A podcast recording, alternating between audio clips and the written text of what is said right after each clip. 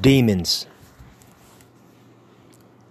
It really had my blood boiling hot like the heart of a demon. Wanted to take a trip to the past to make him swallow the semen of his firstborn. Before he ever thought about leaving, to just walk out on your only son, was there ever a reason? I mean, come on, man. How could you just bounce like that? Laying your hands on my mom's, or watch this, he laid there flat. Went through those struggles, it was crazy how we bounced right back at three years old the first time I ever wish I was strapped.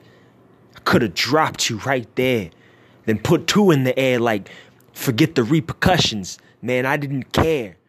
I was literally there, the thoughts I had to end in the game, pointing the pistol to my head to put an end to your name.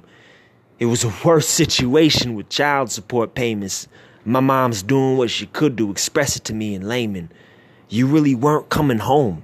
You done walked out on your own. Now my mom's is breaking the back for her little chicharron.